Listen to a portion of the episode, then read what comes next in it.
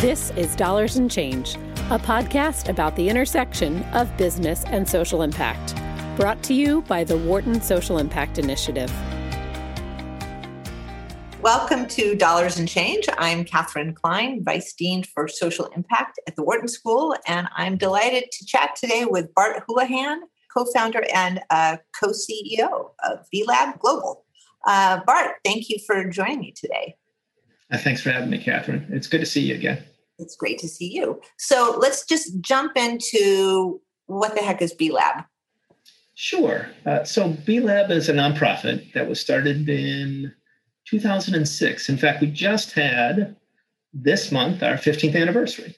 Congratulations. Thank you. Thank you. Uh, it both feels like a blink of an eye and an eternity at the same time, if, if I was really honest about it. Um, and the objective of uh, B Lab's been pretty clear since inception. We're trying to build uh, an economy that will work for everybody, Katherine, one that is inclusive, equitable, and regenerative. And so that's been our core vision uh, for all 15 years. Uh, and uh, we're fundamentally to get there trying to build a movement, a movement of people using business as a force for good. Um, so let's let's before we dig into specifics, let's let's talk about your origin story. How did you come to found B Lab? You had uh, founded and built uh, a company before B Lab uh, and one. Um, so so how did the shift come about that you said, yeah, we're ready to do this? It's a nonprofit to build a movement. So uh, there's three co-founders, and we all have slightly different uh, origin stories. I'll, I'll, share mine. And that uh, one of the other co-founders, Jay Coen Gilbert, and I, along with a group of other folks, had uh, built an athletic footwear and apparel company over about 11 years, a company called And One Basketball. If you think about And One, it was kind of like Adidas or Reebok's basketball business on the side. And so we were about as big as Adidas and Reebok. We grew it to about $250 million and sold it, Katherine, in 2005 believe it or not, uh, and one was, you know, a socially responsible business. We want to use those words describing ourselves back then, but we were just trying to build a company we were proud of. That meant, uh, you know, taking care of our employees and making sure they were centered in our work, uh, having an ethical supply chain, being in and of a local community, uh, having strong charitable giving practices, and certainly uh, being more and more aware of our environmental footprint. And those values were really embedded in the business, Katherine, and what we saw over the course of the 11 years. So it turns out it's really easy to be socially responsible when there's seven of you, and it gets harder as you start to scale.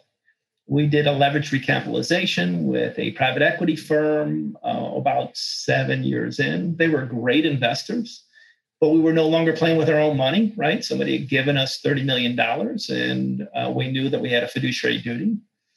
And then at the moment of liquidity, the moment it was time to sell the company, um, it became abundantly clear that our requirement by law was to maximize the return to our shareholders. Uh, and so, as we had conversations in our boardroom, we couldn't even talk about the values that we had embedded in the company uh, due to our fiduciary duty.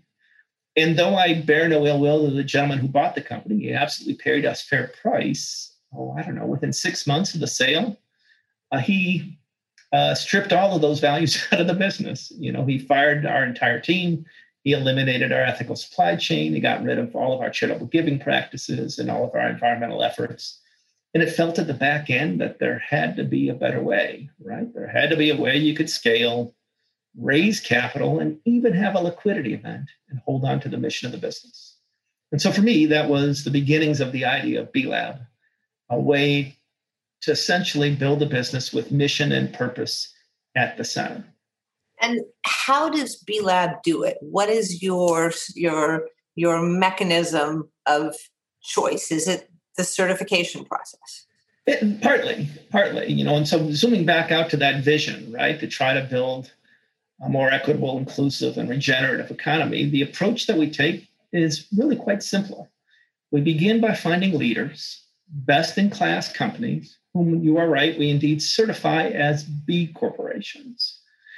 Uh, that certification is intended to manifest that which we're trying to create, right? The set of leaders who have determined that indeed you can both make money and make a difference at the same time.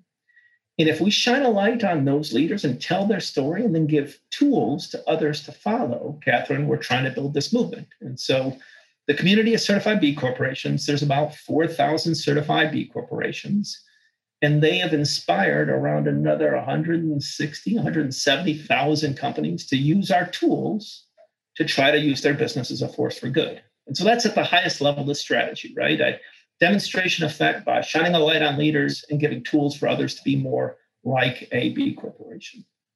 And I'm curious about the the, the decision to certify companies. You know, we it's sometimes likened to a good housekeeping seal of approval for people who, who remember that that term.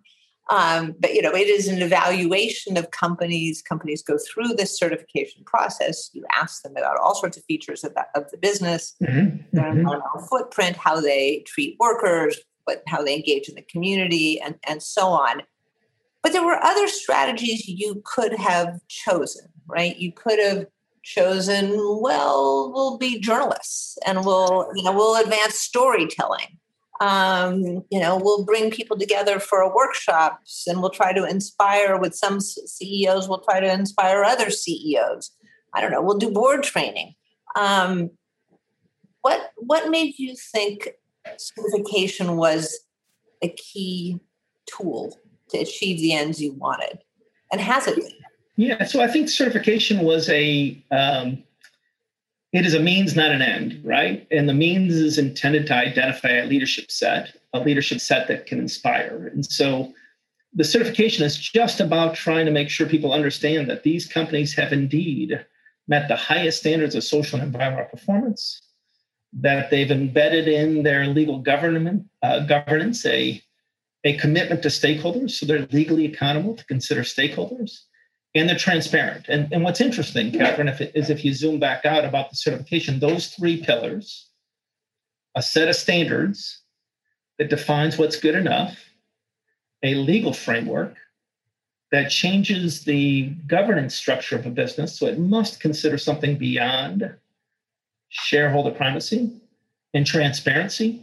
We think that those three elements are the necessary infrastructure to build that more equitable and inclusive economy. And we embedded all three in the actual certification.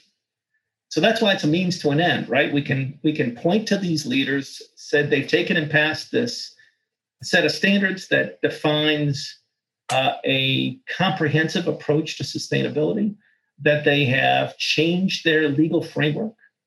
So they're required to consider their impact on all of their stakeholders and they're sharing with the world not only their areas of excellence but their areas for improvement. Mm-hmm. and those three pieces are the elements of infrastructure we think are necessary for that uh, economy of the future. Got it. Uh, and it's it strikes me that you know when you started this 15 years ago people were talking much less about greenwashing and impact washing uh, and you know different things companies may do to make, you know, in an effort to make consumers think that they are ethical, that they are good for the world, that they treat workers well, and so on. Um, but now people are talking about that a whole lot more. Do you see people turning to you know, B Corp certification as a way to say, no, no, no, we're not greenwashing, we're not impact washing. This is the real thing. Oh, without question, without question. I think uh, the certification does a few things. Uh, it certainly provides evidence to stakeholders that you're the real deal, and that you are uh, walking the talk, that you've uh, met those requirements to join this really um, exclusive community of leaders. And so we see people using it, I'd say, first and foremost, Katherine, with their own teams. It is a way to attract and retain great talent, right? You've been telling your team for years that you indeed are a different type of business, you now have a third party validation that you've met this incredibly high standard. Uh, certainly, we see people using it with consumers as consumers have migrated towards trying to buy uh, with their purchasing dollars more purpose driven brands. Uh, but beyond that, we also see people use it with investors to try to make sure that they're aligning uh, their investors with the mission of the organization Uh, it also has been quite useful, frankly, with uh, policymakers as companies have talked about governmental contracts and how we can shift uh, government work towards a more inclusive economy. And so it's kind of a multi stakeholder brand. And uh, it certainly provides validation for each of those different constituencies. So, talk with us about um, you know companies people may have heard of, listeners may have heard of? What kinds of companies, where in the world, what yeah. kinds of industries, what size? Who is doing this, you know, going through this this B Corp certification and and and passing the bar?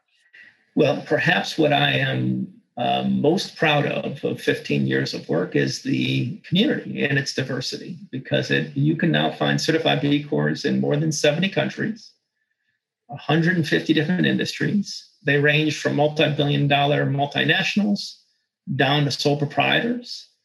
Uh, and like to give you some examples, it includes, uh, you know, some of the leaders of the sustainability movement for the last 35 years, like a Patagonia or a Ben and Jerry's or a Cabot Creamery. But it also includes some new economy companies, uh, Alt School and Kickstarter. Uh, we see new unicorns like uh, Allbirds. Um, but we also have companies in uh, Afghanistan, the largest cell phone provider in Afghanistan, Roshan, is a certified B Corp.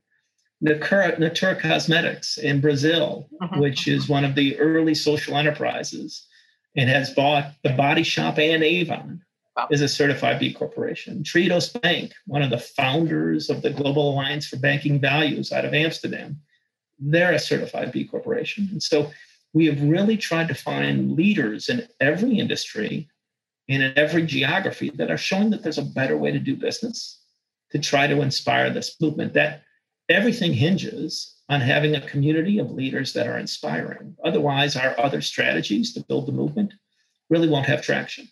And you talked about the legal framework. So as i understand b certification is b certification is a certification that doesn't change your legal standing um, so, you know, do I have this right? And when you talk about a legal mm-hmm. framework, are you speaking about benefit corporations? How should we be thinking about the sure. legal element here? Sure, sure. And so it is, admittedly, it is confusing. We have a certification that's called Certified B Corporations, and then we have a legal framework called Benefit Corporation. Let's kind of take them individually. The certification, in fact, does, Katherine, have a legal requirement. All right the easiest way to think about the certification it's companies that have met an extremely high bar of social and environmental performance who have then built that performance to last by changing their legal governing documents so that they are accountable to all stakeholders okay? They also have to be transparent as we mentioned with their overall performance. But those are the three requirements meet the bar through what we call our B impact assessment. It's an online assessment that evaluates comprehensively your performance on five different areas workers, environment, community, governance, and consumers. So, first, you take and pass the test. And then that second requirement is once you've provided evidence that you are really meeting this high bar, we got to make sure that that lasts, Katherine, that it's not another and one, right? Uh-huh. That you can count on the company to be able to maintain its commitment to this purpose. And every B Corp, no matter what the jurisdiction, has to rewrite their corporate governing documents so that they are required to consider the impact of their decisions on all of their stakeholders. So that's that that, that legal requirement. But here's how it, it it is we've learned over the years that in some jurisdictions you can't just cross out your old articles of incorporation and rewrite them uh-huh. because it's against current corporate law. And so in some jurisdictions, we had to create a new legally recognized corporate form to allow a company to change its purpose and be accountable to considering the impact of their decisions on stakeholders. That is the benefit corporation form. And so we have now passed in, I think, 43 states and eight countries, a new way to incorporate. And so, Katherine, the next company you start, you can choose between a traditional corporation a nonprofit corporation or a benefit corporation.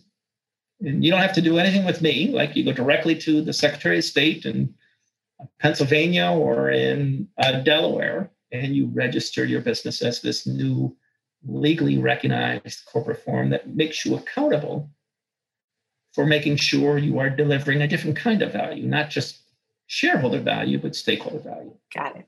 So let's talk about uh, 2020, 2021. So, you know, obviously, uh, super difficult. Crazy. this, you know, this, this time where the world has been upended by the pandemic. Um, and, and I know you said when we talked uh, before that you thought, you know, this was going to be really a difficult time for B Corps, difficult time for B Lab. What happened? Yes, I, I was terrified, Katherine, if I'm honest about it, right? Going in when the pandemic, uh, the magnitude of the devastation became clear to me somewhere around March, April of 2020 that we were in for a really difficult 12 to 24 to whoever knows now, right? How long we're looking at this, but we're certainly looking at a tough 2020. And Katherine, like any responsible business leader, we uh, started started running our scenarios for planning for what could be, we thought, a pretty horrific collapse of our community. We thought that the pipeline for certification was going to dry up, that no new submissions were going to come in because companies were going to be focused on just keeping their doors open. And then we were also prepared for a 20 to 40% drop in the size of the community, that the community was going to suffer massive losses as people again chose to bank whatever capital they had to deal with the oncoming uh, economic devastation that we were all going to be confronting. Uh, and so we froze hires, you know, we cut $3 million from our budget, we prepared for just the shoe drop. And what was remarkable is it, it, it never did. You know, for our movement, 2020 was our biggest year by orders of magnitude. And let me give you some like numbers. It, it it's quite remarkable when I look back on it. We had since the beginning of 2020 till now, uh, there have been 70,000 companies that have registered to use our impact assessment, the B impact assessment, as a tool to measure, manage, and improve their performance. Right? It's a free tool; anybody can use it. And leading up to that, Katherine, we had maybe 90,000 companies already on the platform. We added it in 15 years' time, right? In 18 months, we've added another 70,000. I just mentioned that we have 4,000 certified B Corps, right, all over the globe. In those 18 months, we had another 4,200 apply for certification.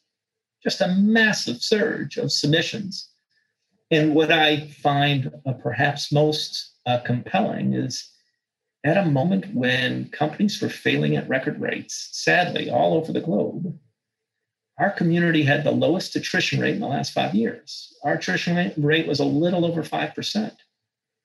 It was uh, stunning. And, uh, you know, I've been asked uh, over and over again, appropriately, like, why? Yeah. Why, exactly. why did you see this enormous surge. Like, yes, that is the and, question. And, and, and, I think, Katherine, there's a few things that, you know, we've both been watching for a while because this isn't out of the blue, right? Like if we go back to 2019, there were some important cultural moments in this movement to use business as a force, as a force for good. One of which was the Business Roundtable announcement mm-hmm. in August 2019, when they indeed said that there's a new purpose for business and that they were going to lead their company for all stakeholders. The Business Roundtable is about 181 uh, American CEOs, but some of the largest companies in the world, right? Google and Amazon and GM, uh, Jamie Dimon from JP Morgan, they all declared this new purpose for business. Now, without going too deep into whether we really need more proclamations right now, considering where the world is, it is a super important cultural moment uh-huh. when the leaders of the largest American companies declare there's a new purpose for business. That went forward to Davos at the end of the year when Davos came out with the new Davos Manifesto, where they declared uh, shareholder primacy and shareholder capitalism dead, and that we were moving on to stakeholder capitalism. That's now moving right into 2020. And so you already had this energy. And then in 2020, if there was ever a year for a proof point that we needed a different type of economy, it was 2020, right? right. Like, sadly, Katherine, we saw the pandemic just lay bare the inequities of our system, right? We it's a virus, for goodness sakes. It doesn't care who it attacks, but these uh, impacts were vastly disproportionately felt across the globe and still are. And so it was really clear that you had uh, massive disparities. Simultaneously, you had uh, calls for long overdue calls for racial equity, uh-huh. also across the globe. And you put those two together, and what we heard over and over and over again last year was that people were not looking to try to get back to normal coming out of a pandemic. They wanted a new normal, right? They it, we weren't trying just to get back to where we were because where we were created 2020. it created this enormous uh, disparity of impact from a virus. Uh, and so it that energy uh, has really propelled the movement. And, and if I even go back to 2019, I should add like two other critical factors that led to the BRT announcement. Number one, the acceleration of wealth disparity. Yeah. Right. And so the truth is, wealth disparity is not new. It's been around for millennia, right? But uh, sadly, it is truly accelerating. We went into 2019 where two thirds of the world's population had less than 3% of its assets. That's insane, right? That, that's just an insane number if you just pause and think about it. And also going into 2019, finally, business leaders globally were awakening to the existential business threat of climate change, right? Existential threats to their businesses through climate change. They were seeing it across the board. And so you put all this together, right? right. You have climate change, acceleration of wealth disparity, a global pandemic, and calls for racial justice. And the end result is a unbelievable surge in interest of people trying to use business as a force for good. Yeah, that's so hopeful. I don't, I don't know if, uh, you know, to what extent that story is known. I mean, you are, you are you know such a, an encouraging bellwether i hope so katherine I, I hope it's predictive rather than a moment right like uh, i i i do think we're at an inflection point right and right. you know i think you and i will look back a decade from now at this moment and say either this was the tipping point towards the stakeholder economy right and this was the launch pad or the uh, the powers uh, that be of the embedded institutions that have lots to lose with that shift uh, thwarted you know this amazing shift I, am optimistic obviously i'm optimistic this has been my life's work and i and i'm optimistic about where we're headed but i, I do think that this is going to be a moment we'll look back on coming out of this pandemic as either the moment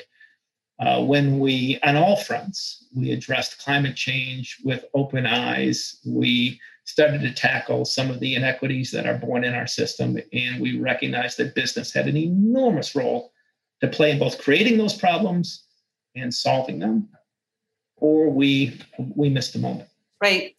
Um, well, you know, I, I, I, share these hopes, but it's great to it's great to hear them. It's great to have them reinforced and, and you know get the your insights and analysis. Let me let me uh, wrap up with a with a couple questions about um, kind of leadership lessons. I'm interested as you were.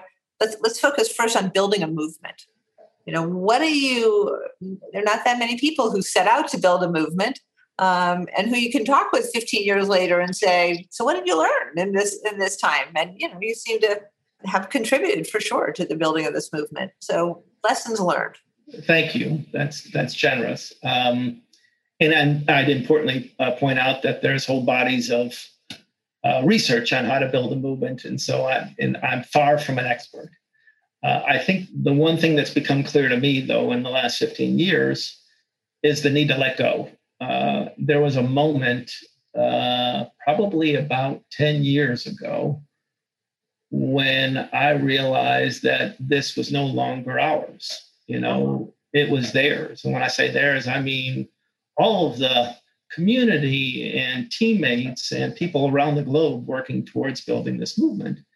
And so there was this recognition that we, if we were really going to see acceleration, you had to let go, but you had to let go away uh, in a way, Katherine, where you certainly uh, made sure that there were certain things that could kill you were, were, were, were certainly controlled. And so anything that didn't kill you, you needed to let go of and make sure that you stayed really focused on the things that could absolutely uh, blow up a movement. And for us, that was about credibility, right? At the core, right? You, any significant mistake on the credibility, integrity, or rigor of our standards or our certification uh, could have uh, upended yeah. Yeah. this entire effort. And so that that remains like a core focus. We talk uh, all the time about scaling with integrity. That mm-hmm. that's like the the mantra at the organization. How do we scale with integrity? Uh, because you need a movement needs to scale, but at the center of this work is the idea of values. And if the values aren't embedded with integrity, rigor, and credibility, we have nothing. Right. And then uh, leadership thoughts, leadership lessons from 15 years of building this nonprofit. Um, you know, after after many years, I don't know exactly how many of building a for-profit, a very successful for-profit, and one.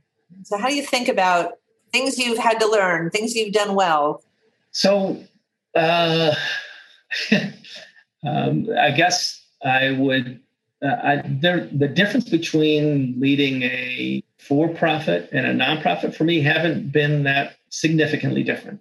The critical uh, component for me of being a of being a good leader, or, or the leaders who inspire me, I should say, that I aspire to be, mm-hmm. uh, are leaders who have the humility to know what they do well and know what they don't. Mm-hmm. Uh, it is extraordinarily rare to find businesses that have been successful built by one person. Sure. Right. At the end of the day, this is a team sport. And I've been incredibly uh, fortunate, both at And One, where I work with an incredibly talented team and a, and a group of partners that started that organization, and co-founders at B Lab and the team that we've built around us. And then, you know, frankly, we now have offices in 33 countries, and those offices, Katherine, are uh, independent nonprofits, right? Mm-hmm. That have their own leadership teams that recognize the realities on the ground in those markets you, you have to like the height of hubris would have been these three Americans to say, let's go build a movement to use business as a force for good in uh, Paris. At the end of the day, you have to find people in Paris who understand, you know, local context and can drive this movement. And so for me, the, the key is to know what you do well and what you don't and find great people uh, who complement uh, you and make you better. Great. Bart, thank you so much for talking with us. It's you know always great to catch up. And you know you've you've uh, as we as we struggle to know you know just how far are we ending the pandemic? Is the pandemic ending in the united states? What's really going on around the world? Where are we in all these challenges the climate challenges? You know racial inequity it is great to have some really hopeful signs that business is indeed stepping up. So thank you so much. It's my pleasure katherine. Thanks for having me Dollars and Change is brought to you by the Wharton Social Impact Initiative.